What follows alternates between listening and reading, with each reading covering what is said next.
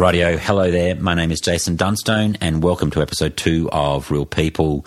Today we are joined by Suhit Anantula, impact strategist, designer, and blogger at humanomics.co. Suhit is Partner Business Models Inc., industry fellow at the University of South Australia, and father to two young children. Suhit works across sectors such as families, child protection, domestic violence, ageing, arts and culture, education, Indigenous issues, digital technology, the environment, food, and nutrition. In today's talk, we go back to Suhit's boyhood growing up in India with its 150 languages and wide cultural diversity, and how his fascination about the big wide world and with a voracious love of reading the Hardy Boys and much more has informed his ever curiosity with what makes people tick and what is required to drive change. Suhit and I discuss cultural differences between India and Australia that are likely holding the level of innovation and prosperity of Australia back.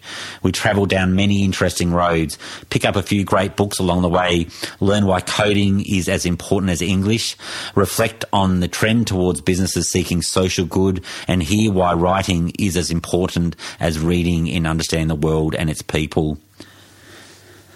Thank you for tuning in. Real People is a podcast produced by Square Holes and hosted by me, building on my 25 years conducting research interviews with average and not so average people, rich, poor, old, young, content and vulnerable, to understand what they believe and how they behave, as well as interviews with key leaders such as innovators, politicians and experts. On the podcast, I interview academics, researchers, leading thinkers, real people, interesting people and otherwise. It is great to step over the trepidation and procrastination that comes with anything new. And since launching episode one with Martin Reed, we have been chuffed with a positive response. We have some great interviews lined up already with neurologists to explorers. Let's not waste a moment. On with the show. Hit it! That's what I'm talking about. Wait! Okay, now, from the beginning.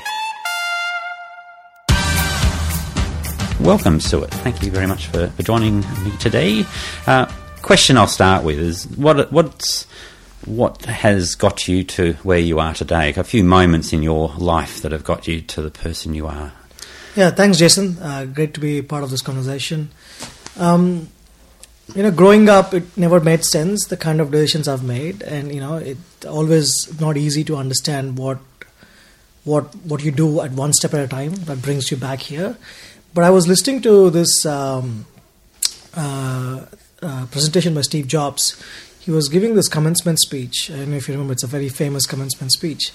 Um, and he talks about there about many things, but one he says that he could only understand his life backwards, and he gives an example of how um, he kind of went to this uh, bachelor's degree course, and he went to a course on calligraphy because he got bored, and then he remembered that calligraphy course, and then uh, brought fonts to Mac, and then Windows copied fonts from Mac, and he, all the world has good fonts because he went to his calligraphy course.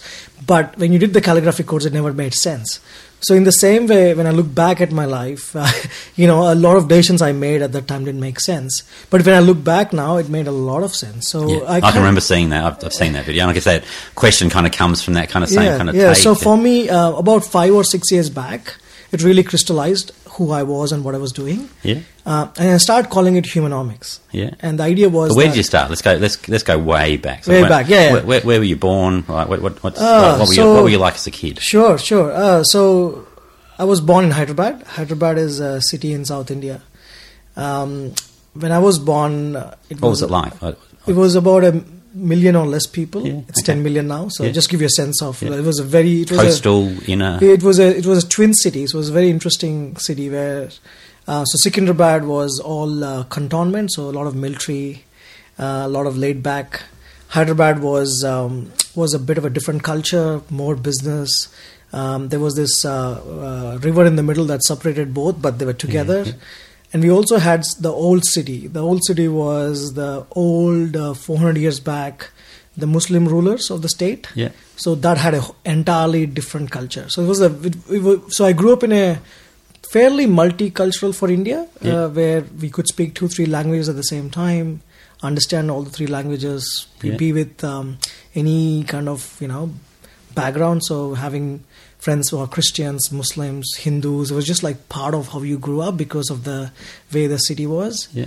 Um, and if you do understand India, which is very vast, and I think that the best way I can explain India is think of India as the European Union, Yeah, yeah. but the Indian Union. So each state is like a different country. right, okay. Yeah. Okay, so with different language, different uh, script of the language, different culture.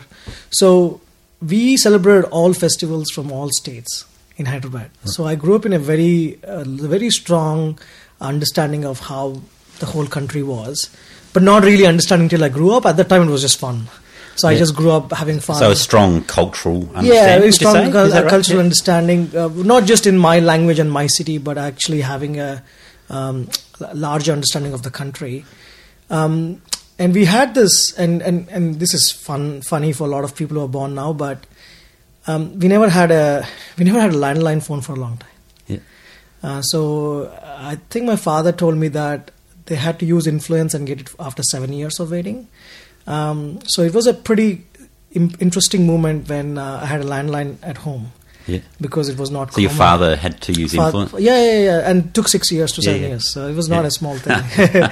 and we used to watch in black and white TV. Um, so I, I actually, I actually grew up through from there till even. I mean, I'm mm. not that old. You can clearly remember it I clearly vividly, remember yeah. because because there was this moment where people used to come home to call or take a phone call. Yeah, it was a pretty yeah, big yeah. deal to you know have a phone in the house. Yeah. So I always remember that. I was like maybe four Yeah. or five at the time. So it was a pretty Yeah.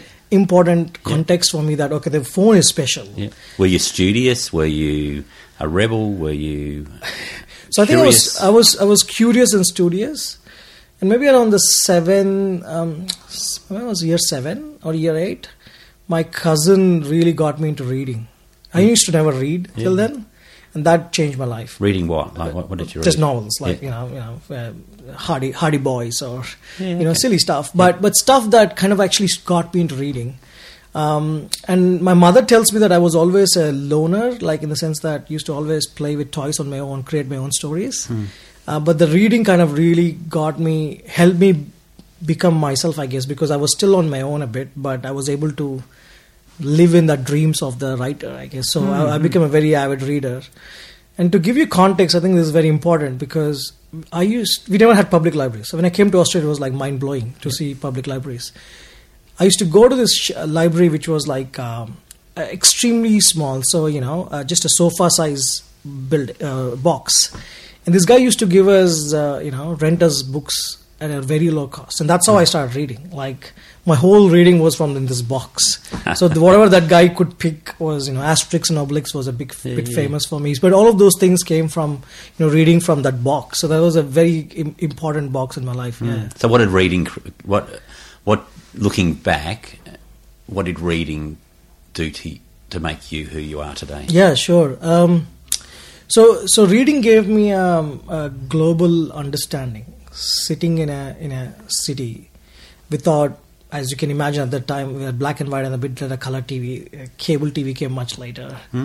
Uh, internet was not a big deal when I grew up. So, so reading was my my view of the world. You know, my view of the world was reading. And uh, we had the British High Commission, uh, which had an amazing library in Hyderabad. So when I was studying my bachelor's, I I I started in Drucker, okay, Peter Drucker, and, and that was 96, 90, 97, 98. So uh, Drucker has been the biggest influence in my life, if anything. But that ability to read Drucker was because of the British High Commission's library. Um, and that stayed with me all my life. So basically, who I am, you can go back and trace to all the many books I've read. Yeah, that's excellent. Uh, so, so if yeah. you look at you as a child, you now, what are sort of three steps in between you go that you kind of you use now as sort of stepping stones? to Stepping stones, yeah, nice one. Um, I think when I was year eight, year eight, uh, and year going to year nine, um, we had houses like in schools. My teacher called me up and said, "You should stand up for vice captain." Hmm. I'm like, "No, I'm not a vice captain." Yeah. And she said, "No, you should." And I became a vice captain and a captain, and that changed my life. I realized that I could be a leader. Yeah, I okay. never, I never could realize till that moment.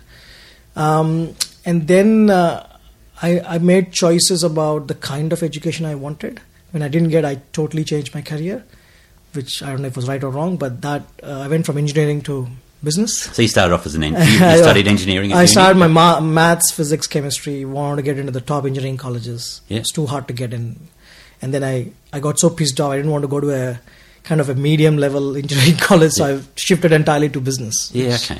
So to- Yeah. that that shift was significant, I think, in my life. So your plan through uni was to go and become an engineer, Yeah, and then yeah. you went. click. Shift, click You like pivoted. this. Yeah, totally. Yeah, yeah, yeah, exactly. we didn't know we didn't know a word called pivoted right at that time, but yeah, I pivoted. And then I wa- went into financial services, um, working for ADP uh, Wilco, which was a US based $8 billion company. That really got me bored after four years. And I started uh, working with a guy called Rajesh um, in rural India and how to develop rural India. That was another pivotal moment where I went with Rajesh and Atanu, who was an economist. Those two guys had such a significant uh, impact in my life that pretty much whatever I'm doing now, I can trace back to that one year with them. Yeah. Okay. So, so what? So you're going from India to Australia. So Yes. how- when when did that occur? So about 2002, 2003, I started getting bored with my work in ADP. Yeah. So I found this guy Rajesh who made 100 million dollars in the dot com boom, um, and he was writing a blog. So I can imagine 2002, 2003 blog was pretty Yeah. pretty yeah. up there. Yeah. Um, so I joined him on an idea to create called Disha. So Ra- At- Atanu came up with the idea, and Rajesh was funding it to think about how do we create rural economic development. Okay, I did that with them for a year. I really tried to create a for profit, per, for profit, for purpose business. We Right. didn't have social enterprise as a Yeah. word, Yeah. Okay. but that that we failed. But that gave me a lot of insight into what I want to do, which means I didn't want to go back after that to my previous job. Hmm. So Atanu and I was just discussing, and we looked at uh, Spain, Canada, US, and Australia to do my studies, uh, further studies in MBA. Yeah. And, and if, interestingly, uh, Adelaide, uh, Australia was the best country to come as a as a married. I was already married by then, as a couple. Yeah. It was the most uh, yeah open country to. Uh, Canada was pretty good, but my wife didn't want to go to the cold.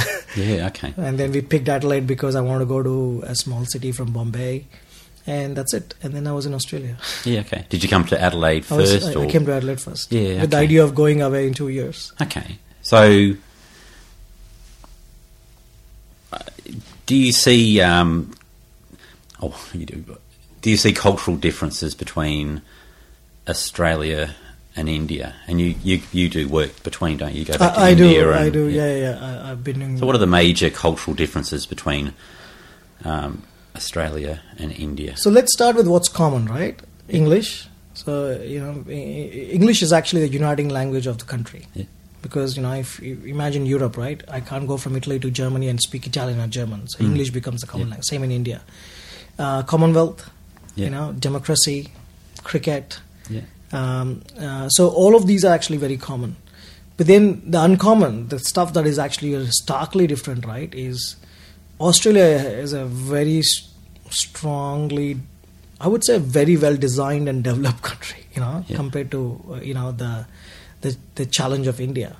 So India is uh, culturally different in many ways in terms of the uh, the differences of how people live and uh, because of the complexity of the languages and the culture, it's always multicultural. And and Australia is Because multicultural. the regions, Yes. regions have different dialects. Is that right? No, no, no, different languages. Different languages. Okay. So there's about 28 official languages. Right, okay. Okay. And about 2,000 dialects. Okay. So we're talking about a significant diversity here. That is that is beyond uh, what we imagine or understand or what's possible. But again, if you think about it, Australia has 200 plus uh, people from 200 plus nations. Yeah. So we have a significant diversity. But I, I guess the diversity never came through for me when I came here. Okay. It came out as a much more singular English country. Yeah. Um, the other big difference for me is India is going global, thinking rapidly about what its place to be. In the last 15 years, is the most dramatic change I've seen in my life. Australia is still struggling to find its role in the world. Uh, even though, you know, if you think about lots of measures, Australia is way ahead of India. I feel uh, Australia as a country, we don't understand enough what our place in the role is. We're still very domestic focused. Is that Definitely right? domestic focused, but um, but not even understanding that we're actually part of Asia. Right. right? So when I came to this country, it's slowly changing. We connect so much to Europe and America, but actually we are in Asia. You know, we, we, we our closest neighbors are Asians, Yeah. and and there's I feel there's a lack of lack of at a at a high level understanding that we are actually an Asian con- Asian part of Asia rather than part of uh, part of Europe or uh, even though we have a heritage from that, which is no questions about it. But ac- actually understanding where we are actually is important in that context. Yeah. So why does why do you feel that India uh, is more globally focused? What what culturally makes India more globally focused? I think Indians are by nature ou- ou- outside focus. So um, I'll give you an example. My, my father never went to the US. He would know more about the US than most Americans. Okay. Okay. Yeah. Um, National Geographic was a was a magazine that I grew up with. Reader's Digest was a thing that we read every month. There was this strong sense of understanding the world and saying. So if you look at the news, let's take news channels, right?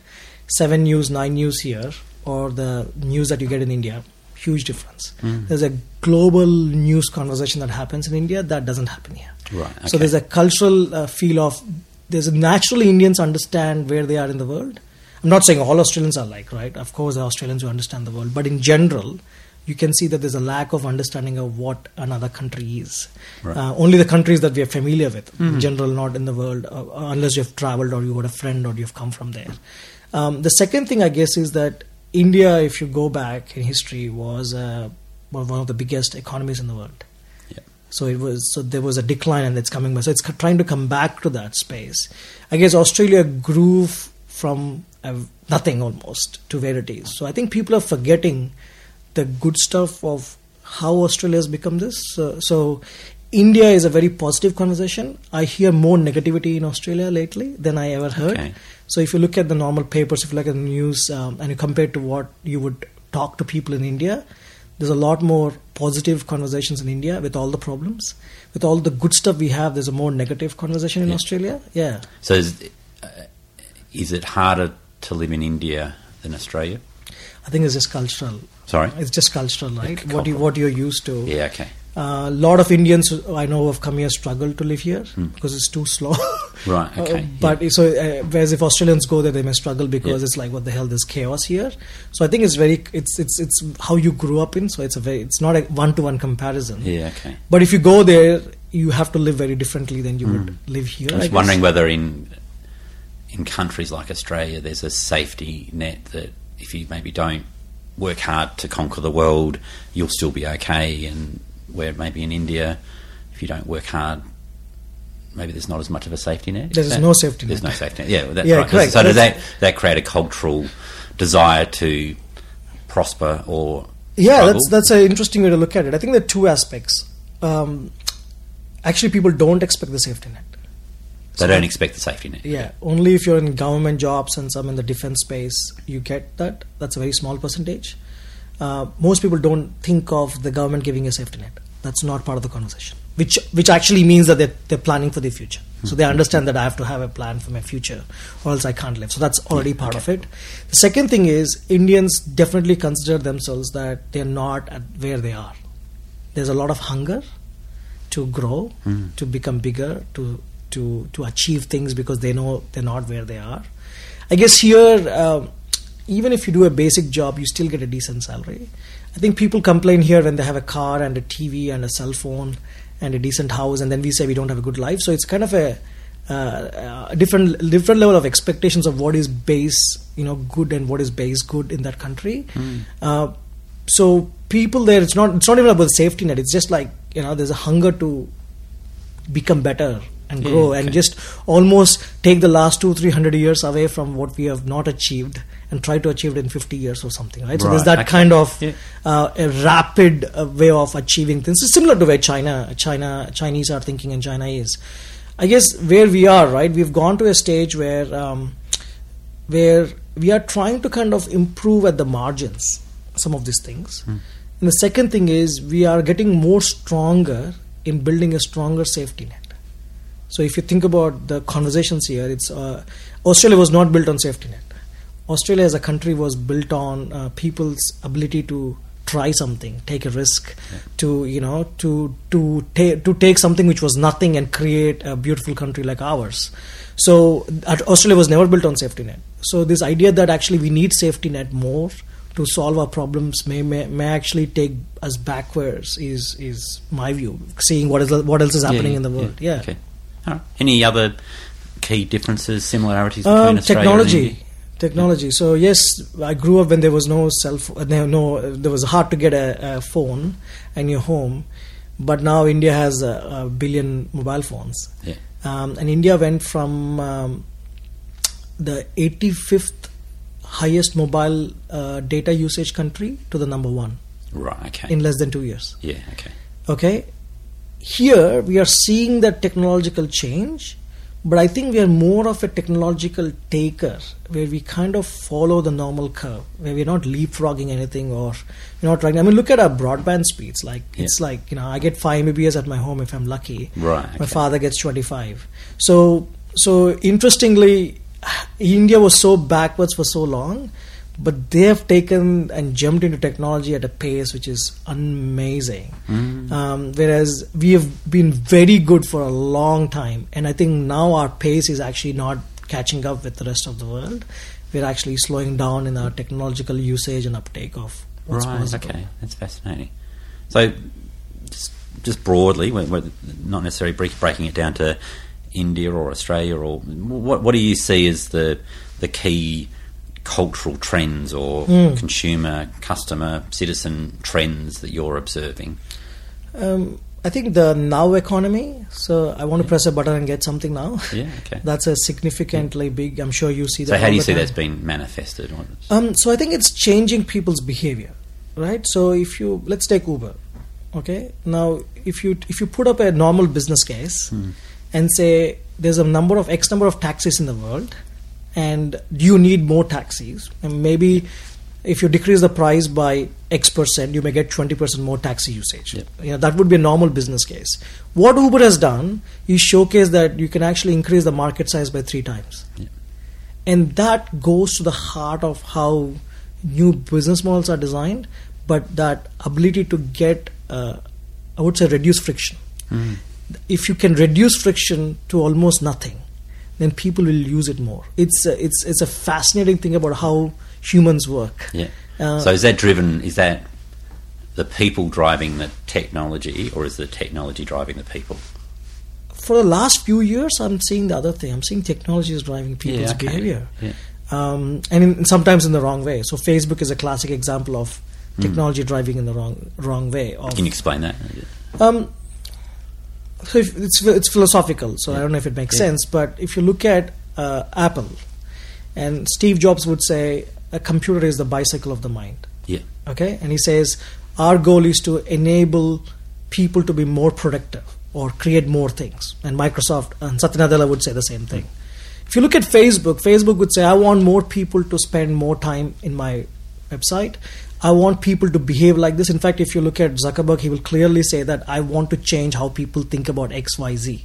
So there is an inherent philosophical difference where Zuckerberg, with a good heart, wants to change the world and control the world, whereas people like Satya and uh, and and Jobs would want to enable people to achieve the things that they want to achieve without specifying what that they want to achieve is. Yeah. Okay. So I think that that that's a very dangerous line in terms of how technology can drive it because um, actually a bunch of young kids in Silicon Valley is not the world. Uh, world is much more multifaceted than a few techies sitting there and writing code. Yes, they can write code and change the world, which is the danger. So you need a much more multifaceted understanding of okay, what behaviors do we even want in society, and drive that. So so of course technology will drive behavior, and which is in a lot of things which are good, um, but in a lot of cases it can be you know it can have consequences that nobody has imagined. Yeah. Okay. Other than the the, the now sort of economy yeah, and, and yeah. people wanting everything now, what what else do you see as a, the major trends in the way pe- which people do what they do? Sure. So I think there's a lo- lo- big, big uh, question mark on government's ability. People have stopped to believe that governments can achieve big things. So anywhere in the world, this is not even Australia. Like it's a, gen- it's a general conversation. Number three, I'm seeing that um, this idea of exponential technology. So that technology actually doubles. Whether you take AI, whether you take gene sequencing, whether you take robotics, I don't think so. We understand what that means for our world. I think we have, we don't fully understand that. I think that exponential technology is going to create huge changes in our in our in our business models and our economy and our organizations, uh, from education to healthcare to running a business. I don't think so. We are ready for that and not understanding fully, and and then I think there's a larger interest to be good to world to the world. So if you took look at any young people, one of the number one things that they want is not just to make money. Hmm. They want to do good to society. I think that's a generational change that we are seeing. I hmm. think hmm. there's a bunch of people in the other every generation who wants to do it, but I think this current generation and the generation after this and after that, they just it's just part of what they think. I think that will have a significant impact on every single organization who want to work with them. Yeah, okay. You must see lots of research reports or research that you do. Is there anything else that you're sort of seeing as uh, big big patterns and trends or things you're seeing uplift other than technology, which you Oh yeah, so the technology, of course, is only one of the things, right? But I think um, I, I, over time, the whole climate change conversation has Yeah. become very was very negative. I'm starting to see that change a bit, where we're going away from scaring people to saying, okay, what solutions can we find now to solve it? So I think that's that's a very good shift in in how we could tackle in climate terms change. of how the commentators are talking about it. That Correct? Yeah. correct. So there's there's there's slowly changing to like yes, I think the yes it's it's it's not good for us, but saying that we, the world will end in hundred years is actually not helping anyone to Yeah. uh, think positively about the solution. So I think that change is coming a bit. I think that's a that's a very good change in my view that we're able to see a bit more of that. Um, I also think that there's a general more understanding that we need to be customer focused. Yeah, okay. I think there's a huge sense of that coming through. I don't think so fully people understand what that means, but I think there's a general trend. Every single organization I've worked with, whether it's a startup, Yeah. not for profit, government, business, Yeah. that comes in the conversation Yeah. uh, on on day one. So what what do you what do you think they mean when they when, whether they're government or commercial? What what do you think they mean when they say customer focused? So, so I think I think in their own way, I think what people are trying to say is that a law, or for a long time, we've been trying to do inside out. Yeah. They're trying to say, I've got something. Who does want? Who wants that? Or I've got an idea, or I think I can do this. How do I convince others to do that? Uh, which is not a bad thing. I think there's a there's a role for that. But customer focus would mean that you're actually starting with the needs, wants, and aspirations of people, and then working backwards. Now, whether your government as understanding citizens, whether you're a startup trying to create something for your customer, or a large business trying to understand somebody else. So that is actually significant. And I've sat down with people and say, okay, what does the customer want? Nobody starts there. They actually start with their products. So just asking what does the customer want as a starting conversation is actually very hard. But hmm. that's what they are now trying to shift that mindset hmm. and culture and Do you find yourself in groups that you consult of asking them to pause to think about the customer, or are they saying they want to be more customer focused so and mm. need clarification on it, or are they very clear about what they actually really want?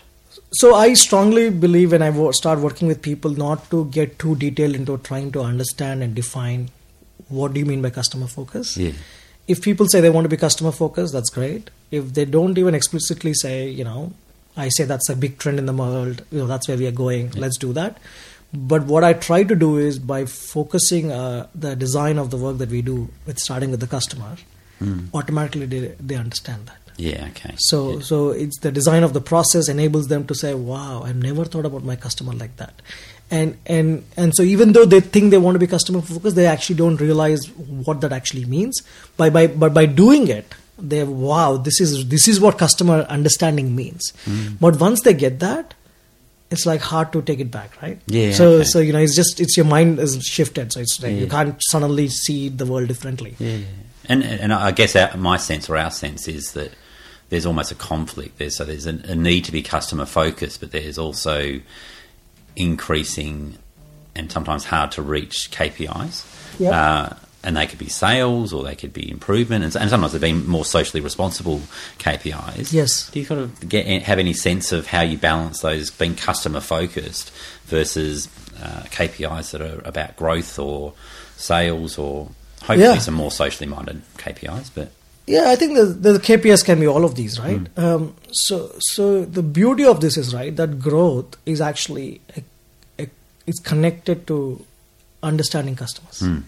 Because you cannot grow if you can't sell more to customers. It's of of course obvious, hmm.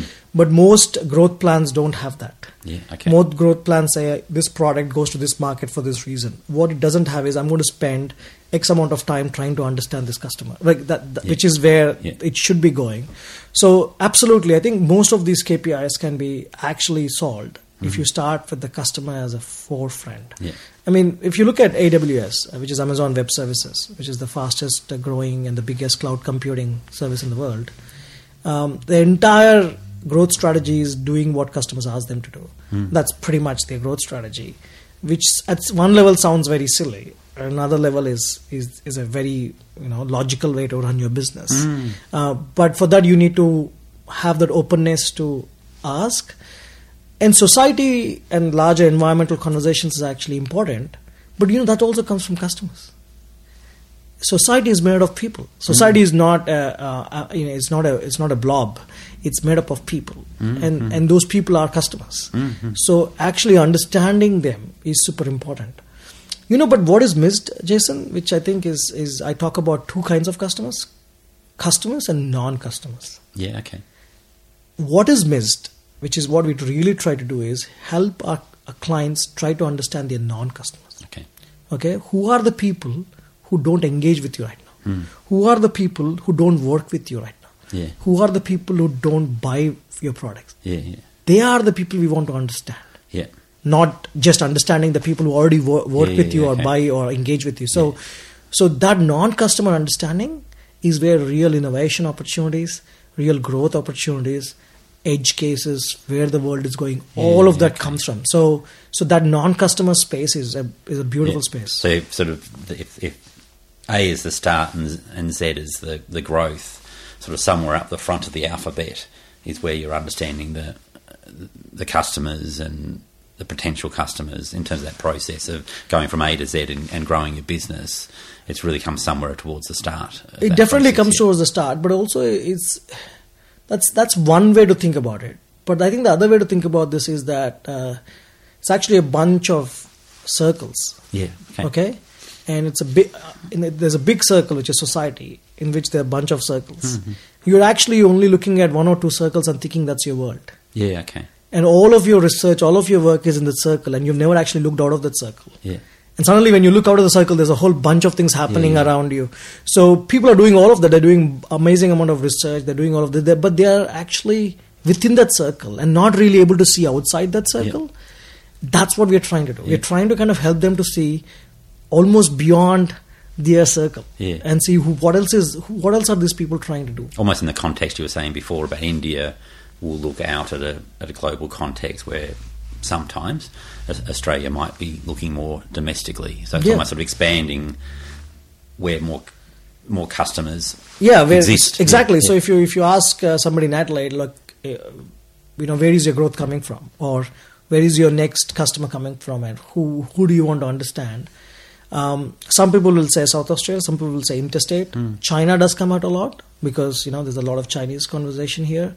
But if you really think about it, they're still in those circles. Hmm. We're not saying, okay, who are, who are those people? I just wrote a blog post today. I, said, Adelaide, let's let's go global from day one. Yeah.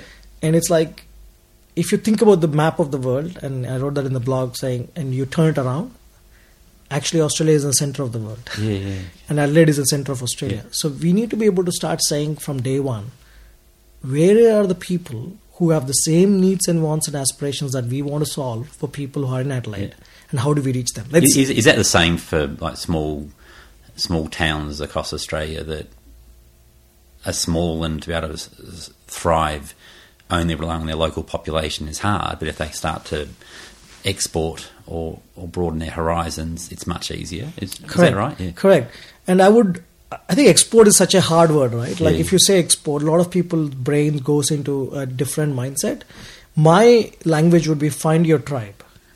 You Yeah. know, your tribe is not always in the city that you live. Hmm. Okay, find the tribe, and and support the tribe, Mm-hmm. and the tribe can be anywhere. Yes, they'll be in your city because you live there, but actually they don't have to be in your city. Um, so if you find your tribe and you serve your tribe, you have a business Mm. wherever they are. Yeah. When, when you look at technology, um, what are some of the uh, pros and cons? Well, let's sort of focus on some of the cons that you're sort of seeing in terms of trends that are impacting people and the way they live and behave. So we have gone from scarcity to abundance very quickly in technology.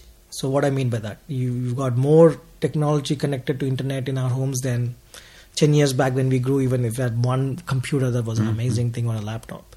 Um, we have unlimited video opportunities to watch on YouTube, you know, Netflix. Uh, you can go to Google or Wikipedia and, and drown yourself for days.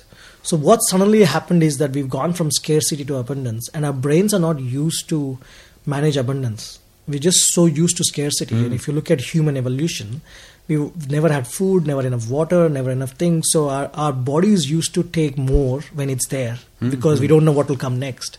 But we've gone over all that, right? We have enough food, we have enough water, at least in Australia. Uh, for a lot of people, uh, we have too much of information, too much of video. So we don't know how to manage that abundance and that there is actually a stop that the abundance is actually is actually a, that's something you have to control so i don't think so we have actually got that brain um, change enough fast enough happen This is adults and children and Everybody, yeah, yeah, absolutely, yeah. It's uh, so my, my parents would get up in the morning and open the WhatsApp in their house. They have more WhatsApp groups than I have ever have in my life. Hmm. Um, and and if you look at the data from India, uh, fifty year players are the biggest users of WhatsApp in India. Okay.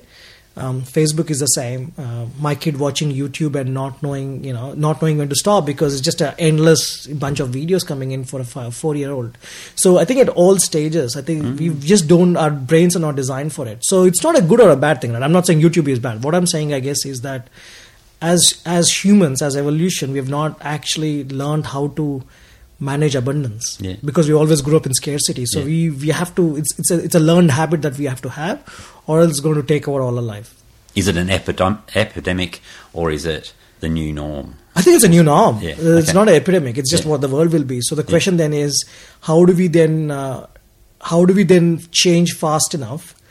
Uh, because technology is changing faster than human genes can change. So how do we change our brain and our genes um, to manage the changes in the world? Yeah. Because if we don't change that, then what will happen is we all have bad habits. Yeah. Um, and the bad habits are not because of technology, but it's because of we-. So we have to change. Yeah. And it's a hard one. I'm, I'm, I'm not perfect. So I, I, Yeah. you know, I'm, I'm not saying this is easy. But what I'm saying, I guess, is that we cannot just put technology is bad also. Like we have to think about what is our role and responsibility in that usage. So individuals have that responsibility to be able to Yeah. moderate themselves. Correct. Just like just like alcohol or, or exactly anything like that. exactly okay. yeah, exactly rather than saying that it's the job of uh, somebody else to mo- monitor for us or the Yeah. government to come up with a rule or you know those things only work to a limit right so we have to understand that we are living in a world of abundance and then start designing a life for abundance that's Yeah. it I think if you start there then hopefully we have a different opportunity Yeah, okay. So, so when, in the work that you do, what, what, what are you sort of seeing as again the, the some of the trends that are um, you're you're watching in terms of um, what they might create for society, the opportunities. So it's a big one, but one thing is very interesting is that what has proved in the last few years that you can change people's behavior faster than you can imagine to do. Hmm. So it's it's a like I'll, I'll frame Airbnb in a very different way, and you'll understand. Who in their right mind would go to a different country and stay with a stranger that they've never met? And who in their right mind would open up their doors to a stranger that they've never met? That's what Airbnb does, right? It's a different way of framing, but Airbnb would say belong in the world and all of that. But we they have been able to build trust within with strangers and open up their doors and go and walk in and so fast. It's amazing how much behavior has changed. Hmm. So in some ways, for me, Airbnb is is a is the opposite of Facebook, where it's actually helped people to connect to each other and hmm. open up our hmm. doors to strangers Yeah. in a very good way. So so society is actually stu- is changing so quickly before we know what that means. But what is very important is to understand where some of all of these things will end up, right? So if you think about abundance, what I said, exponential technology, uh, people's behavior to have the now. Uh, there's a goal to understand that we are doing more than money, so it's society, environment, you know people you know do better for all of that if you start looking at all of these all organizations have to be there they have to become much more transparent they have to create great customer experiences because i can compare every organization with the app they create. Hmm. I can open one app close it open another app and before you know you can see the organizational structure in the app. I mean that's not how consumers see it hmm, hmm, but that's what it is. It's the it's so people can compare things much faster and get information more faster. So does that set expectations? So um, expectations are set by people in terms of how they expect organisations to deal with them. correct. Okay. so expectations have increased tremendously. Yeah. and before people used to be okay for different classes of organizations to have different level of performance. Hmm. Now it's not okay anymore. They expect the same level of performance from everyone because they see it's an app. Hmm. But to create an app you have to change you have to create a great app and the great customer experience you have to create a great business model with a great organizational structure with a great mindset with a great culture. And people don't see that. So that back end process of all of that that you see in app i'm giving an app as it could be anything uh, that that is what people are not seeing. But people don't want to see that. They're consumers. They're citizens. They're people. They're just going to compare things and say. So i think that is critical. So next three to five years everybody has to be as good as the latest you know customer experience that other Yeah. people are giving and what is uh, again interesting in that jason is that humans are never ever satisfied. Uh, there's a great uh, uh, phrase that jeff bezos used the other day. He said customers are divinely discontent. Yeah. um, and so the Are they becoming increasingly Well- discontent? well that's the thing. I think that's the that's that's the hard one to predict. But i think if if you get used to ordering something and you get it in the next hour then anything which is not in the next hour feels feels hmm. bad. That doesn't mean that they're not more dis- divinely discontent. It's just that their expectation levels have gone up. No they want more. Hmm. So that is what is feels like that you know from a business point of view organization point of view running a business feel like these guys are never happy. I can do anything to my customers and they are never happy because they are never kind of fully con- content. We are humans. Like you know we hmm. always want more so I think that's what is going to be happening. I think this is going to be a never-ending race. I don't know how where it's going to end, but I think that will be an increasing pressure on organizations to continuously keep up with the increasing levels of expectations, um, and that's true for many, uh, I guess, many many different uh, industries. But clearly, it's not even so different organisational cultures or focus or um, capabilities or access to funding. So, are you going to find that like, expectations are going to be increasing, but some organisations are more capable of keeping up than others, and, and some organisations might be left behind? Or how do you? How do you Yeah, yeah. you- So that that can happen, Yeah. but I guess most of it is depending on the organization. Mm. So what we are going through is uh, has happened many times in the history of the world, right? When electricity has come, or when computers came to the field for the first time, or this is not a totally new thing. I mean, this has happened many times before, and the organizations which have stayed afloat or grown are the ones who change themselves. Um, so in that in that if you look at that as a as a historical conversation and say what is the last 150 years of organizational history? This is a very common occurrence. It's just happening a bit maybe faster. But if you i don't know i mean i go back to i'm a big fan of drucker so drucker talks about this change if you look at the 1870s to the 1920s especially in the united states and europe we had the advent of electricity. We we found big chemical companies, pharma companies, steel companies, automobile companies, railroad companies, new financial structures, new organizational structures, uh, new banks. Federal Reserve was created.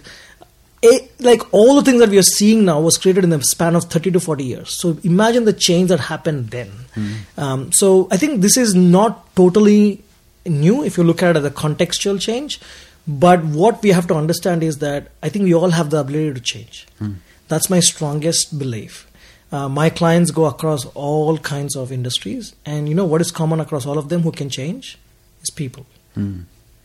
It is not industry, it is not sectors, it is people. So, people drive the change. Correct. Okay.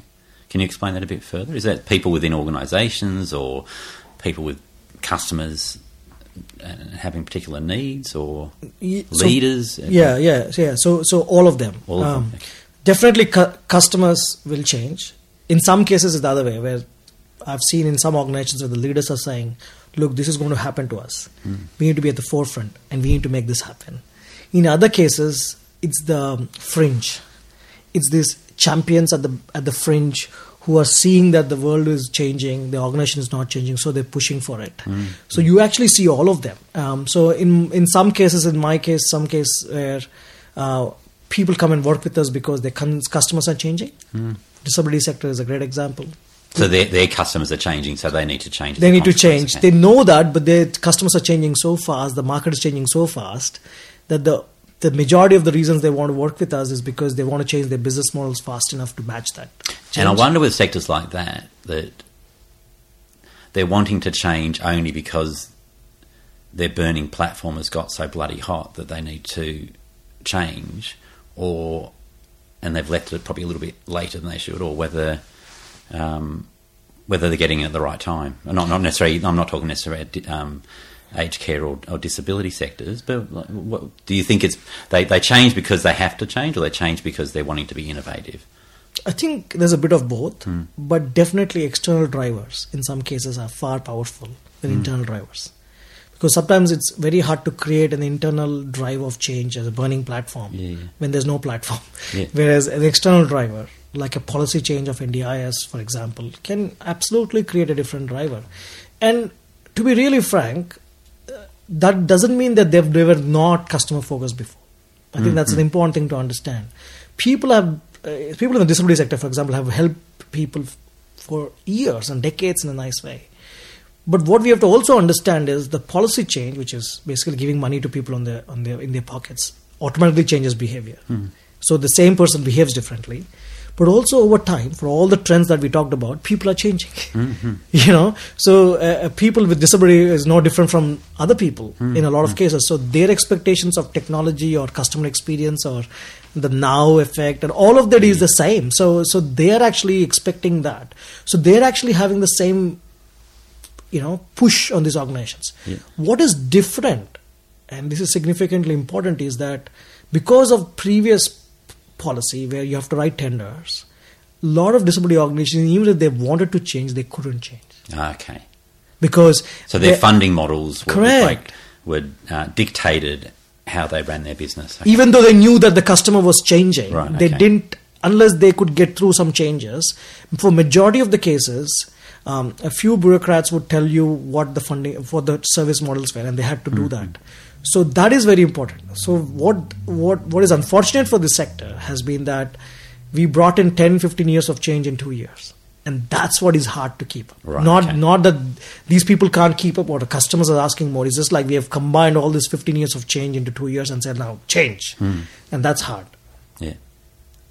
And, and I guess it's just an observation that you've got organisations that need a burning platform or revenue starts going down or it's like a um, it's, it's a dramatic moment that they need to make a change and their board suddenly often will be pulled in when the board says hey this is not going right. We need to actually do something about this um, declining revenue or, or whatever it might be. So there's this side and there's another side where it's organisations that are intuitively um, culturally innovative and and um, transformational just in the way they're structured. So, and where, where do you where do you see the balance? Often in many or- or- organisations you um, observe have been transformational or been more um, It's- burning deck kind of. Yeah, very interesting. I think a lot of lot of them are still at the burning deck.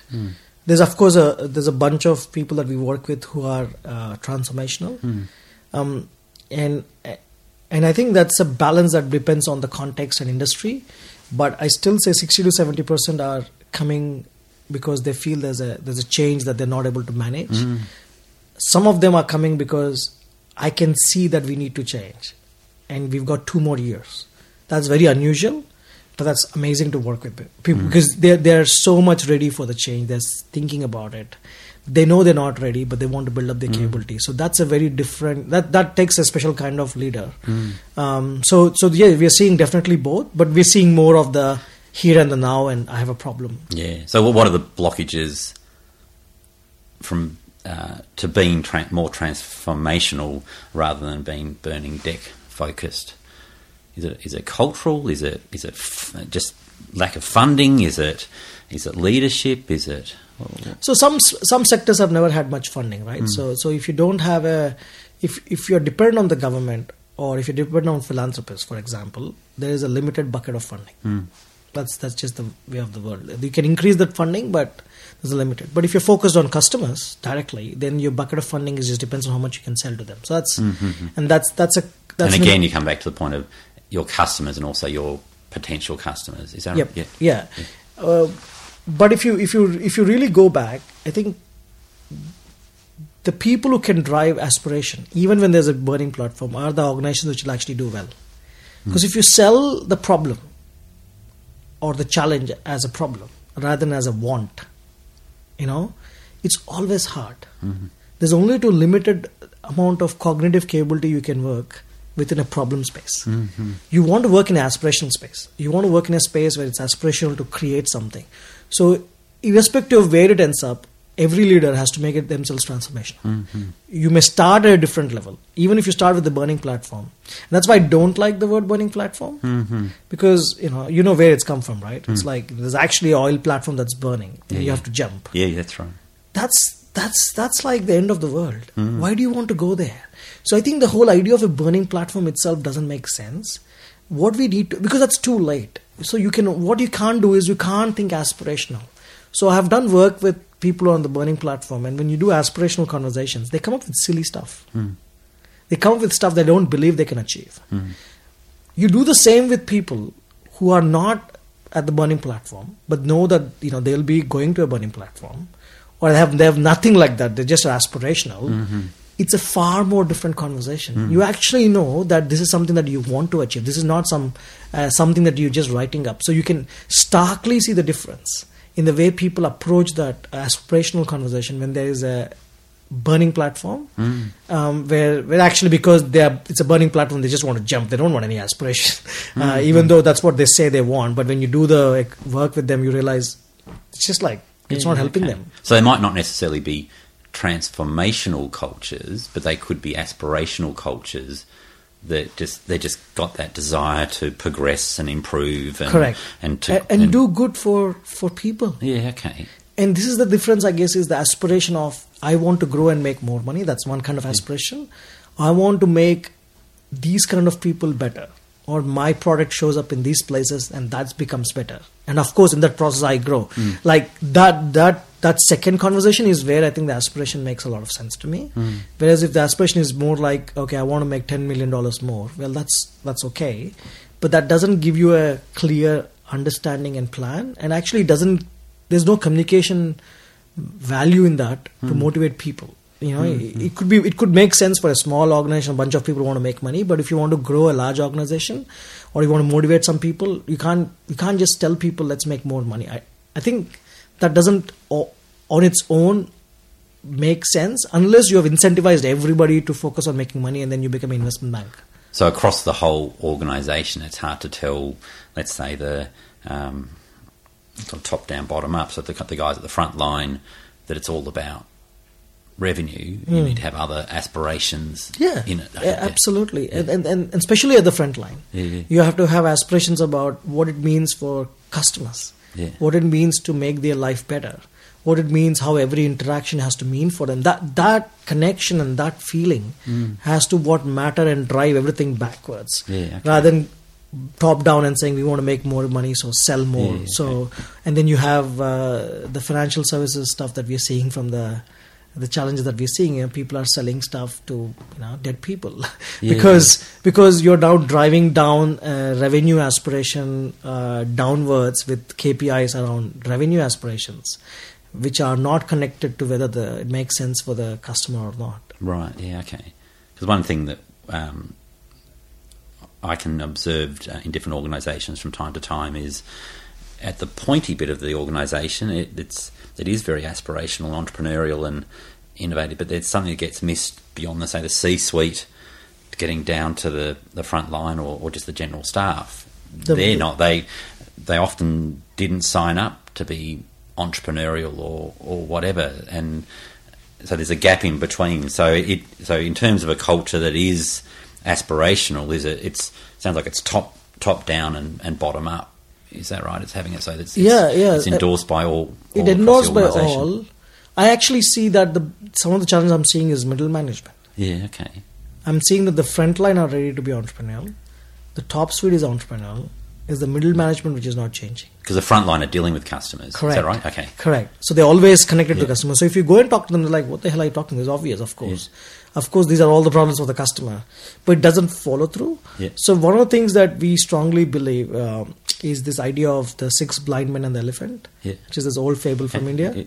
So the idea is that um, the king b- brings an elephant to the court and asks six blind men who have never seen an elephant, "What is it?" So people go and touch the elephant, and somebody who touches the leg says it's a pillar. Somebody who touches the tail says it's a snake. Somebody who touches the tusk says it's a spear. Yeah. So they're seeing the parts of the elephant and using their mental models to understand it. That's exactly how strategy happens in the organization. Yeah. Okay. Whereas if you bring all the layers of the organization, if you bring your stakeholders inside, if you bring your customers, if you bring all of this together, you see the elephant fully. Right. Okay. Okay, and then and the beauty is this: this is almost a undesigned effect of it is when you bring all of these people at different layers of the organization, outside the organization, into creating your aspiration and strategy, you actually engage every one of them in that entrepreneurial process. Yeah. Okay. And without knowingly, you got everybody actually working towards the aspiration because that's what they created. So not only this approach, this blind man and the elephant approach helps to create a better strategy because now you're getting diversity and multidisciplinary and all of those inputs. You actually have a better cultural change management process because you've actually engaged all the people at the all different layers who now feel part of the strategy. And it become it doesn't become, you know, people at the top knowing what to do. Which Yeah. actually, frankly, they can't Yeah. Okay. the world is changing too fast. Uh, there's too many changes for only a few people to know what is that what that is. I think that's the danger too. Do you find you're advising organisations um, that that's what's required, that more holistic um, involvement of leadership, frontline customers, middle managers in those decision making is required? Is that is that what you'll find? A lot of the education you'll you'll provide. Yeah, so absolutely. So when people come to us and say we want a better strategy or we want to change our business model, my focus is always on the approach. Hmm. Because nobody can guarantee a better strategy or we can't guarantee a better business model. But what we can do is actually change the way we do something. And that by that you get it. So we say, okay, you want a better strategy? Okay, these are the principles of a better strategy. First, you have to co create. Two, you have to bring people from different layers. Three, you have to iterate. Four, you have to have assumptions built in. Five, you can't believe that what you write today will be true in five years. So, all of these things. Um, so, people don't intuitively come to ask that. But when they come for a better strategy or a better business model, or I want to understand my customers better, any, any question, um, the way we design our process and approach actually has those elements. Yeah. Okay. Um, and as they're working through, they realize actually that's such an amazing process. We actually got more out of it because now we've involved more people. And actually now we have more people supporting our strategy because they have been part of it. So those are almost the elements that we don't sell too much at the start, but as you do the work, you realize that's amazing. That's that's those are value that I have, and actually my strategy is also better. Yeah, that's great. So gl- globally, or it could be globally or locally, I don't really mind. Um, two organisations, one big, one small, who are doing it well as an aspirational organisation. Anyone? Yeah, anyone, just name of an organisation. Ah.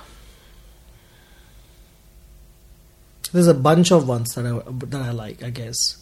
Um, I think I like the audacity of Musk, um, in the sense that how do we solve problems uh, from first principles, and and not take no for an answer, and solve it um, in a actually in a way that's actually meaningful. So for me, the way Musk is running uh, Tesla, for example, is is supremely interesting because at the end of the day, he wants every uh, every car to be electric car, and so it actually doesn't matter what Tesla does. I think he's already on his path to succeed because in 2030, 2035, a lot of countries are already saying they they want their their um, they they only to sell electric cars. So it's it's already happening. So I think that the trajectory is on its way. It doesn't matter what happens to Tesla, he's won. So that's an interesting angle, but not everybody can be Musk. So Yeah. that's what, the- about, what about at a smaller side? so the smaller side, I think it's it's organizations like um, uh, there's a there's a there's a uh, there's a young uh, doctor I met in India. You know she's 26 years old. She she did a did a uh, did a MBBS, became a doctor, and she grew up in a household uh, where she, a teacher uh, it's all education. And what she realized was that I can be one, I can be a doctor all my life and help one to one, or I can actually help a lot of kids to ha- be healthy. So now she's on a pathway to create uh, a, a program in schools to help kids to get better and healthy and it's all part of the curriculum so after every Okay. every class they have to get up have water or in one class they do some exercise another class they do a breathing exercise What is her name? Sorry. um, so her name is Meghna. So Meghna runs a company called Care and Grow, and the whole idea is to kind of change how how schools and children Yeah. and start uh, their uh, start their health from that age, yeah. Okay. and, and then influence them over a six month period uh, through the schooling process. Yeah. And then from there, I think that's she, it's been amazing her vision about how she wants to do that and how she's thinking about it. And how at 26 years the- her ambition and what she wants to do has been phenomenal. yeah. And clearly, it clearly she could see a uh, a problem or an unmet uh, need that needed to be fixed. Is that yeah, is that right? Yeah, correct, okay, correct. yeah. So, so if you listen to her, right, she says, um, we need to, we need to, we health problems are have to be solved before they come. Yeah, so it has to be preventative.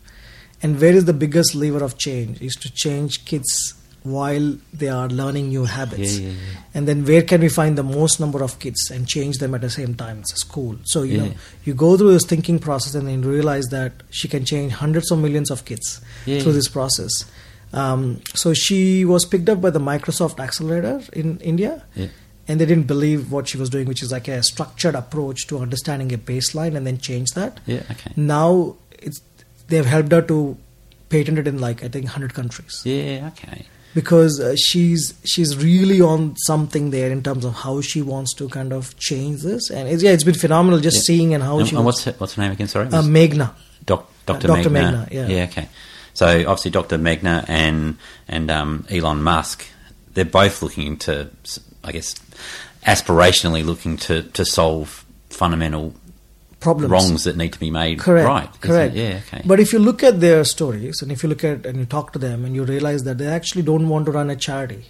Yeah, Meghna doesn't want to run a charity. She wants to run a social enterprise. She Yeah, wants to run a business. That's, she wants to be sustainable business. Yeah. She wants to charge the schools per kid. It's a subscription model. Yeah. It's it's it's got apps. It's got tablets. It's got people who can go and do this. So it's it's actually a real business. It's not just trying to do good to society. yeah, okay. Um, and Musk would be the same. Like he's not there to just like run a charity. He's there to make money too. So the beauty of these two for me is this this this new world of where you're not trying to just make money or just trying to do good. You're trying to do both. hmm And actually, this idea of doing good has actually more business opportunity than you can imagine. Then if you just take your normal approach of where do I enter this business market and make money. If you actually want to help people and change their life, there's more money to be made in that Yeah. than ever. Yeah, excellent. And a completely sort of no- um, good transition into onto this one. Um, should we fear the robots? I don't know. I'm I'm no I'm no futuristic uh, person, right? I don't know what that means, but what I do know is as a, as an individual is I don't want to do stuff which is dangerous to me, or boring to me, or things where my intellect is not being used. Mm. And I'm sure that's true to a lot of people. Um, so why why not let the robots do that? Mm. Let them do all the So technology will take away those those. yeah, I mean, it's, it's other roles, I mean, yeah. yeah, we. Sh- I mean, in Australia, I'm sure we why do you want to wash your own clothes? Uh, The mm, washing machine robot is doing it. We've always done it. You know, we don't have people writing letters for us. You know, so so this this idea that robots are dangerous or new is, is I think it's a, it's a, it's kind of a wrong approach. The danger, though, don't get me wrong. The danger, though, is as a society, which comes down to how we are educating our children, how we are organizing our own organizations, the incentives we are giving for what kind of uh, how people go into new uh, work. That's where the problem is. The Yeah. problem is not with robots. The problem is that the exponential technology and how fast the robots are going to come, we are not really ready to reimagine our own future. That's that's why we are worried. I think we're not worried because the robots are coming. We're worried that we're not ready to change as fast when the robots are coming. We're assuming it'll stay the same. Is that We are, yeah, we are assuming that we not will not will not have new jobs, or we are assuming that we can't change fast enough, or we are assuming that we're not ready to tackle that challenge. Rather than the robots are a problem, I guess. Yeah, Yeah. yeah. Do you have children? Yep. Yeah. Two kids, two Yeah. daughters. So, w- how do you teach your children or like, train your children to be ready for the the future? Mm. And how is that different to when you were a child? Yeah, it's yeah. So one of the things I I so my I've got nine and four. So the four year old of course doesn't understand anything. um, she's having fun. I think she's in the right place. She doesn't have to worry about anything. She's learning all the right things. The nine year old is very interesting. So part of what I'm trying to do for her is okay. She said I, she wants to be a teacher, for example. I said that's great, but you what do you really want to do? Oh, I love educating. Like that's what you want. So that's so I'm trying to get them to think about the actual meaning of what they're trying to do. Does that mean she's got a good teacher?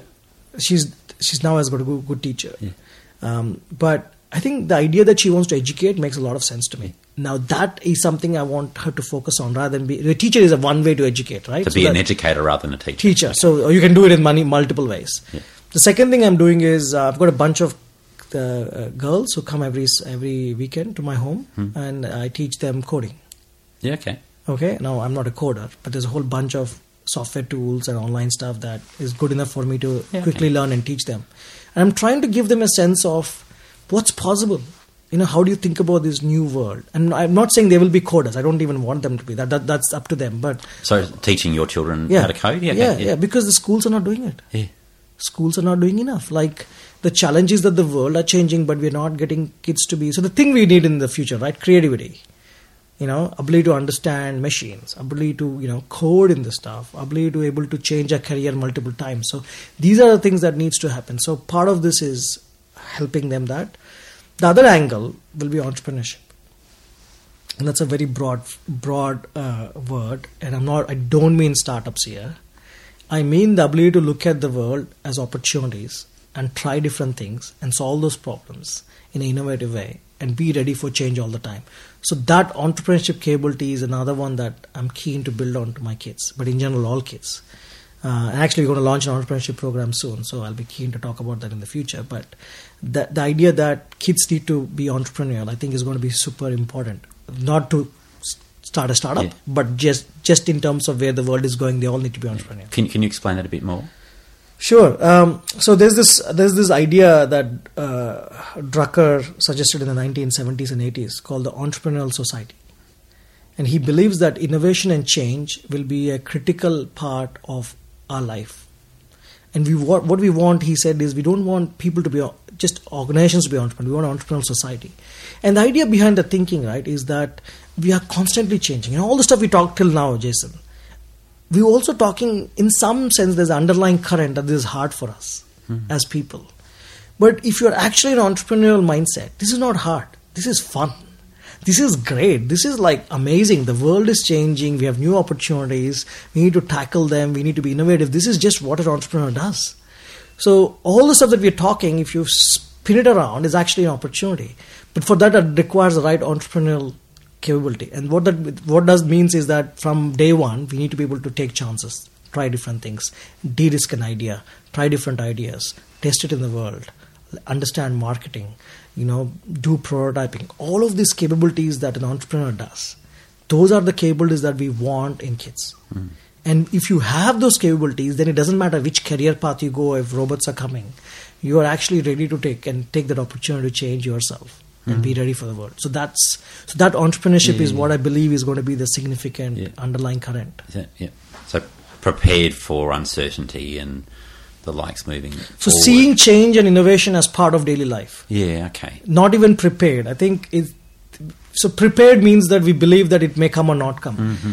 Just seeing that as part of our life and be able to kind of just go for it, not not have any issues of not doing it. Like this is life. So I think that's where we want people to end up with, rather than being worried about uncertainty. Um, we have this uh, acronym. I don't know if you've ever heard. It's called VUCA, uh, V U C A. Volatile, uncertain, complex, ambiguous. Yeah. That's where the world is Yeah. Okay. we just want people to live in a VUCA world happily. I think if you can do that, then we don't have to worry about uncertainty is high or low. That's what the world is. Yeah, okay. Um, resources, books, websites that you can think of that are, are worth people check, checking out. Yeah, yeah, yeah. It depends on what they want to do, but Yeah. Any Um, recommendations? Are there books that you gift or recommend Yes. to people wanting to know more about being more customer focused or so aspirational? Yeah. The, so one of the simplest books I can suggest to anyone is a is a book uh, called the the five most important questions by Peter Drucker.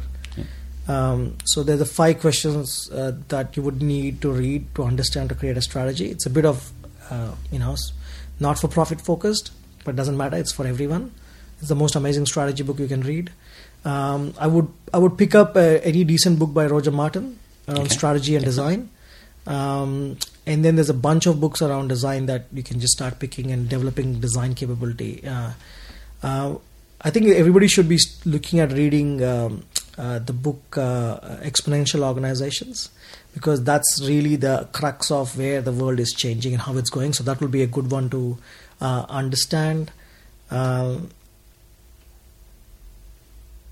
the maybe the other book that I would I would suggest is um, uh, is is is more around things like uh, not uh, making money. I guess you know that th- those are stuff that you can read. But I think we need to read things which are more fundamental to who we are as humans. So you know, picking books which are historical. Uh, which helps you understand how the world has changed, whether it's a biography of somebody that you like, or how a country has changed. Like so no matter how much things change, they still stay the same. Yeah, it's, it's, ways, it's yeah. just understanding the context in which Yeah, has come. So for me, a lot of history has actually helped me understand where things are rather than trying to read futuristic books, if it makes sense. Yeah, it does. So so just going back hundred years and reading the past is more helpful. Um, so I would pick uh, some of the books that really helped me uh, at, when I was young was uh, uh, Made in Japan by Akio Morita, Hmm. who actually was the key guy behind Sony um, and how even a word like Sony comes. Like it, things like that is good to understand. I think his, historical. Um, yeah. So if you if, if I would I would go backwards rather than front. You know, most of my books I would suggest would be you know in the past. Uh, you know, which are old, and I think they make a lot of sense. I also would urge people to write, then read. yeah. I think writing is significantly useful aspect of reading. So the more you can write as as you're reading, you learn more. Can you explain that a bit more? So um, I started writing a blog called worldisgreen.com in 2003. Um, and the idea was to capture my learnings as I was you know doing it. That blog is no more, but uh, but what it helped me was when I was trying to explain what I thought, it crystallized in my head what I was thinking and what I was not thinking. So actually, writing made me um, a better thinker than Hmm. Yeah, I- just I agree, yeah, just it's reading, if it makes sense. Yeah. So so uh, even if you write on your phone on a notes app that nobody else reads, Mm-hmm. right? It doesn't have to be about a blog. I guess just writing on its own is useful. So if you can write every day, if you can write every two days, just write. I think that helps you to uh, understand the Mm. To world. conceptualize your thoughts Yes, and- okay. because it, you have to make sense of the world in your own way. So for me, Drucker, I read 21 books of Drucker, and most some of the books I've read three, four times. Yeah. But that made sense to me. So I would suggest Drucker, but it may not sense make sense to you. But for me, it's actually finding something, someone, and going deep and understanding all the layers of that conversation, um, rather than uh, trying to go from one book to the next book to the next book to the next book. Um, so in that context, for example, uh, Jared Diamond, Gun, Germs, and Steel, is an amazing book about the history of the world from a different angle and how some societies have succeeded and others have failed. Uh, so that's that's so it's things like that. And but but you have to write again and understand how that fits in into you know uh, how this shows up in this world.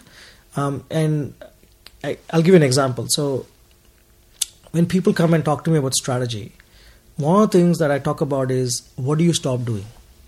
Okay, Sorry, what what do what you? do you stop doing? Okay, yeah, Not what do you want to do. yeah, okay, Okay, and and there are three four layers of that that we can go. So Drucker talks about what do you stop doing and what do you do. So not just new things because you have to stop doing something to create new. There is the idea of Joseph Schumpeter. Schumpeter was an economist who who coined the phrase creative destruction, which you may have heard, hmm. and he talks about that an economy is a is an act of creative destruction. New new businesses come and old businesses die and then you add another layer on top, which is this um, uh, Hindu philosophy of the three main gods. Uh, so Vishnu, Brahma, Maheshwara. So Brahma is the creator, Vishnu is the preserver, and Shiva is the destroyer.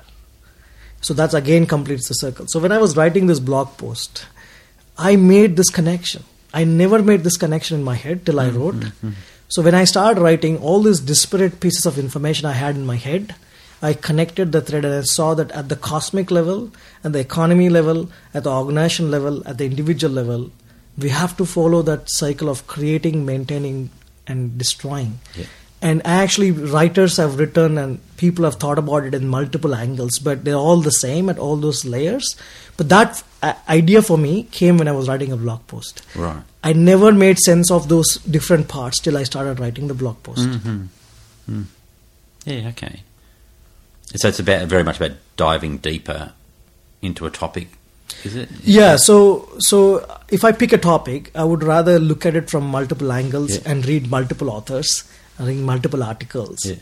and and keeping in mind that nobody's perfect and trying to get that in your head. So rather than trying to uh, go from one idea to another, you would want to say, okay, if this is this person's viewpoint, what is the other person's viewpoint, Yeah. and then uh, find a word or a phrase or a statement from the book that you like and say, actually why did this guy author get influenced by that author and then you go and read that author and then from there you start to so you start to kind of see the mental model of how people's ideas are formed.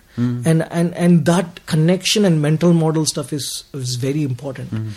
Um, so um, uh, what is this guy? Uh, uh, uh, the chair, vice chairman of uh, Berkshire Hathaway. Oh, uh, um, Charlie Munger, yeah. Yeah. So Munger has this uh, amazing statement called lattice work of mental models, and he believes that there are about 80 mental models that drive majority of the world. And what does he mean? He means, do you understand, uh, uh, you know, compound interest in, in say in in finance, or do you understand few psychological cognitive biases that people have, or do you understand the principles of thermodynamics in physics, or do you understand a few principles of how ecology and ecosystems work in biology? So you're starting to kind of now these are pretty heavy mental models, but they're not like too hard for a human to understand. And you bring all of them together, you start to have this uh, lattice work in your head where you start connecting things that you would normally not connect.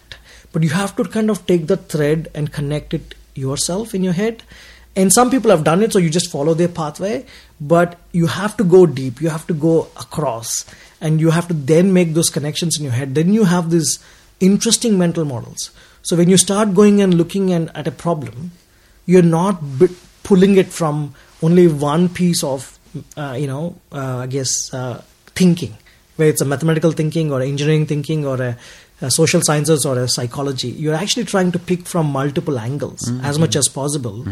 And suddenly the world and the problem looks very different. Mm-hmm. Not because you're clever, and this is super important, is because you've got multiple mental models to pull from. And you so you start to see the world in a better way because the world is actually science, maths, English, psychology, all of that together. The world is we just made those differences to Yeah. help us. The world is all of that. So so if you see that from that point and the six blind men and the elephant again, that mental model stuff is important. So that that that kind of depth and connection maybe is, is how I would approach Yeah, uh, yeah. understanding. Yeah.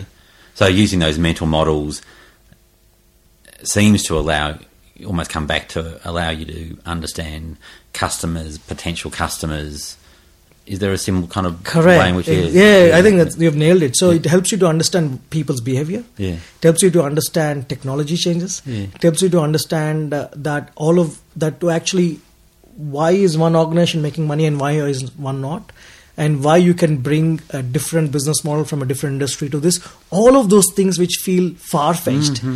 Are actually not that far fetched once you kind of make those mental model connections because it's the same stuff that's creating all of them, and you can start to see that connections in a much more deeper way. Yeah. Mm, that's that's lovely. And even sort of going back to you as a boy, and you now that that reading is still a really big part of your life, and that curiosity and exploring and understanding the world, and that, that that's that's that's beautiful. Thank you so much for your time, Stuart. How can people find you on social, blog, LinkedIn, Instagram, whatever you, your preferences are? What, what's the way to find Yeah. you? Thanks, Jason, for the for the opportunity. I think it's been a fascinating conversation. So your questions, of course, help me to uh, share what I'm thinking. So thanks a lot.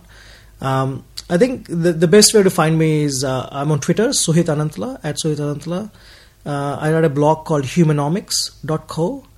Uh, LinkedIn, Suhit Anantula or Humanomics, you'll find me. Uh, but yeah, those are the three places. Okay, we'll provide some links Yeah. with, with that. So thank you very much, and Yeah. all the best. Yeah, Thank thanks, you. Jason. Thanks again, Stuart, and thank you for listening. Today, to close the show, we're joined by Square Holes team member Jordan. Hey, Jordan, happy birthday, and how are you going? Thank you, Jason. Really good. Congratulations on the exciting podcast and the initiative of getting it started. I was lucky enough to have Stuart as a lecturer for my market research topic at university, and now I'm also lucky enough to be here at Square Holes. Cool, thanks, Jordan. So, um, if you kind of had to think about what what, what do you kind of see as like a a big big trend moving forward, whether it's like a, through your work or or whether it's just sort of things with your your, your friends or your family, what do you sort of see as a, a next big thing? Um, I'm, I'm al- al- always on social media, and a lot of my friends are too. So, you know, I, I think the power of social media and advertising, especially with influence advertising, something Yeah. that really excites me. So, tell me a bit, bit about influencer advertising. Uh, Influencer advertising is using social media influencers, people Yeah. with a, a big following base, to uh, promote your products or services. Yeah. So where do you sort of do, do you think that people trust influencer marketing? Like where, where, where does it work well and where does it really not work not so well? I think it works really well for girls on Instagram, so that younger 12 to 22 market Yeah. who are on there all the time, who are really highly engaged, and I guess are, you know fall fall for some of the advertising easier than others who probably have a bit higher barrier to purchasing online. Yeah. I think it works with them, with uh, everything you see with Kayla Itsines and then Frank Body, and if you've seen it on Instagram, I'm sure. So what's it, what's well, if you had a th- you thought about one example where they're just kicking it, they're just doing it so well, they've got that influencer marketing going, and I, as a as a brand, you sort of look at and go, they're doing it like really well. They've kind of captured it. They kind of it's helped to build their brand up. Can you think of one that? I think Ryderwear, which Yeah. is an Adelaide brand, Yeah. is doing exceptionally well at that, Yeah. and uh, they employ an influencer manager. Yeah, okay. um, Natalie Kutsikis, who does a really good job. Yeah, So- okay. So they'll sort of almost have got an influencer strategy rather than so, so it's- rather than being about a commissioning a person who they think will be able to Yeah, talk about their product as having somebody that's it's more of a strategy around, almost like having a um a digital strategy, having an influencer strategy. correct. Yeah, okay. Yeah. So Yeah. Do you see any brands maybe kind of uh, yeah anywhere really kind of you you cringe when you see see them doing it, or are they kind of like there's the not not do's? Yeah, definitely. Um, you, you, you, if you've been on Instagram or uh, some of the other platforms too, uh, especially YouTube, you'll see YouTube stars these days just promoting any product before and after their videos. And it, the the big no no is if that influencer wouldn't use the product or they're not suited towards it, they shouldn't be yeah, promoting it's it. interesting. And yeah, we did, we did some focus groups recently, and we had some young people, and it was quite funny. It was just about a completely unrelated topic. We got onto digital, and there was a young, cool, I'd say about 15, 14, 15, and he was a skatey, and he got paid like money to be an influencer on Instagram. I think he was in, or it might have been Instagram and Snapchat maybe, but he was. Um, yeah, he was kind of on those platforms largely because of an influence. And then somebody else said, "Oh, I'm always a little bit kind of guarded when my friends are referring a piece of clothing or not." And so it was just an interesting conversation around how much it's infiltrated those those kind of spaces and almost that kind of almost starting to think, yeah, the the, the, the trust, the way in which a brand does it to build up trust rather than infecting that trust is is obviously pretty important. Do you think? Yeah, Yeah, definitely. Yeah, yeah, yeah. All right, cool. Thanks, right, thank Jordan. you. Happy birthday and have a big Cheers. night. All right. Thank Cheers. you very much. Bye, mate. If you enjoyed the show and are interested in not missing an upcoming interview, please subscribe to Real People via iTunes or your favourite podcast platform. For more information on each episode, please go to squareholes.com forward slash blog. While you're there, you can subscribe to our same time every Friday email and blog. Recent weeks have been as diverse as uh, collaborative insight and the need, need for teams to work with market research and other forms of evidence based insight through to how to measure the impact of major events by Professor Barry Bergen of Bond University, talking about measuring the jobs creation and other economic impact of events, as well as cultural impact on just the makeup of a society, the the psychology of a society, just the benefits of sports events, arts events, and otherwise another couple uh, by myself. Please stop drinking the Kool Aid.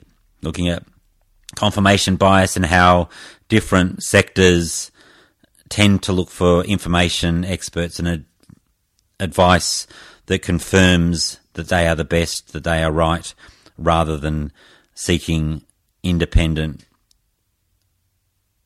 evidence that will likely question their hypothesis but give them a more realistic perspective on the reality. Uh, another one being both selfish and selfless, the importance of whether it's in an entrepreneur's loved ones and family or within a team culture, a strong team culture, uh, finding psychological alignment and realizing that success doesn't come from the needs of one individual, it comes from lining up the needs, psychological needs, be them safety through to more aspirational needs of individuals within it. And likely those needs are going to be quite distinctive. So, a whole lot there. We've been writing the blog in a very dedicated way since the start of 2017, and it's been a really nice habitual uh, process that we've gone through. A bit like Stuart was talking about that idea of writing is as important, if not more important, than reading, and we've certainly found the process uh, stimulating and a great way to conceptualize our views and even just um, yeah, just in the creative process. So please have a look and if you can, subscribe. Thank you. You can also follow me via at Jason Dunstone on Twitter. Thank you for listening and have a great day.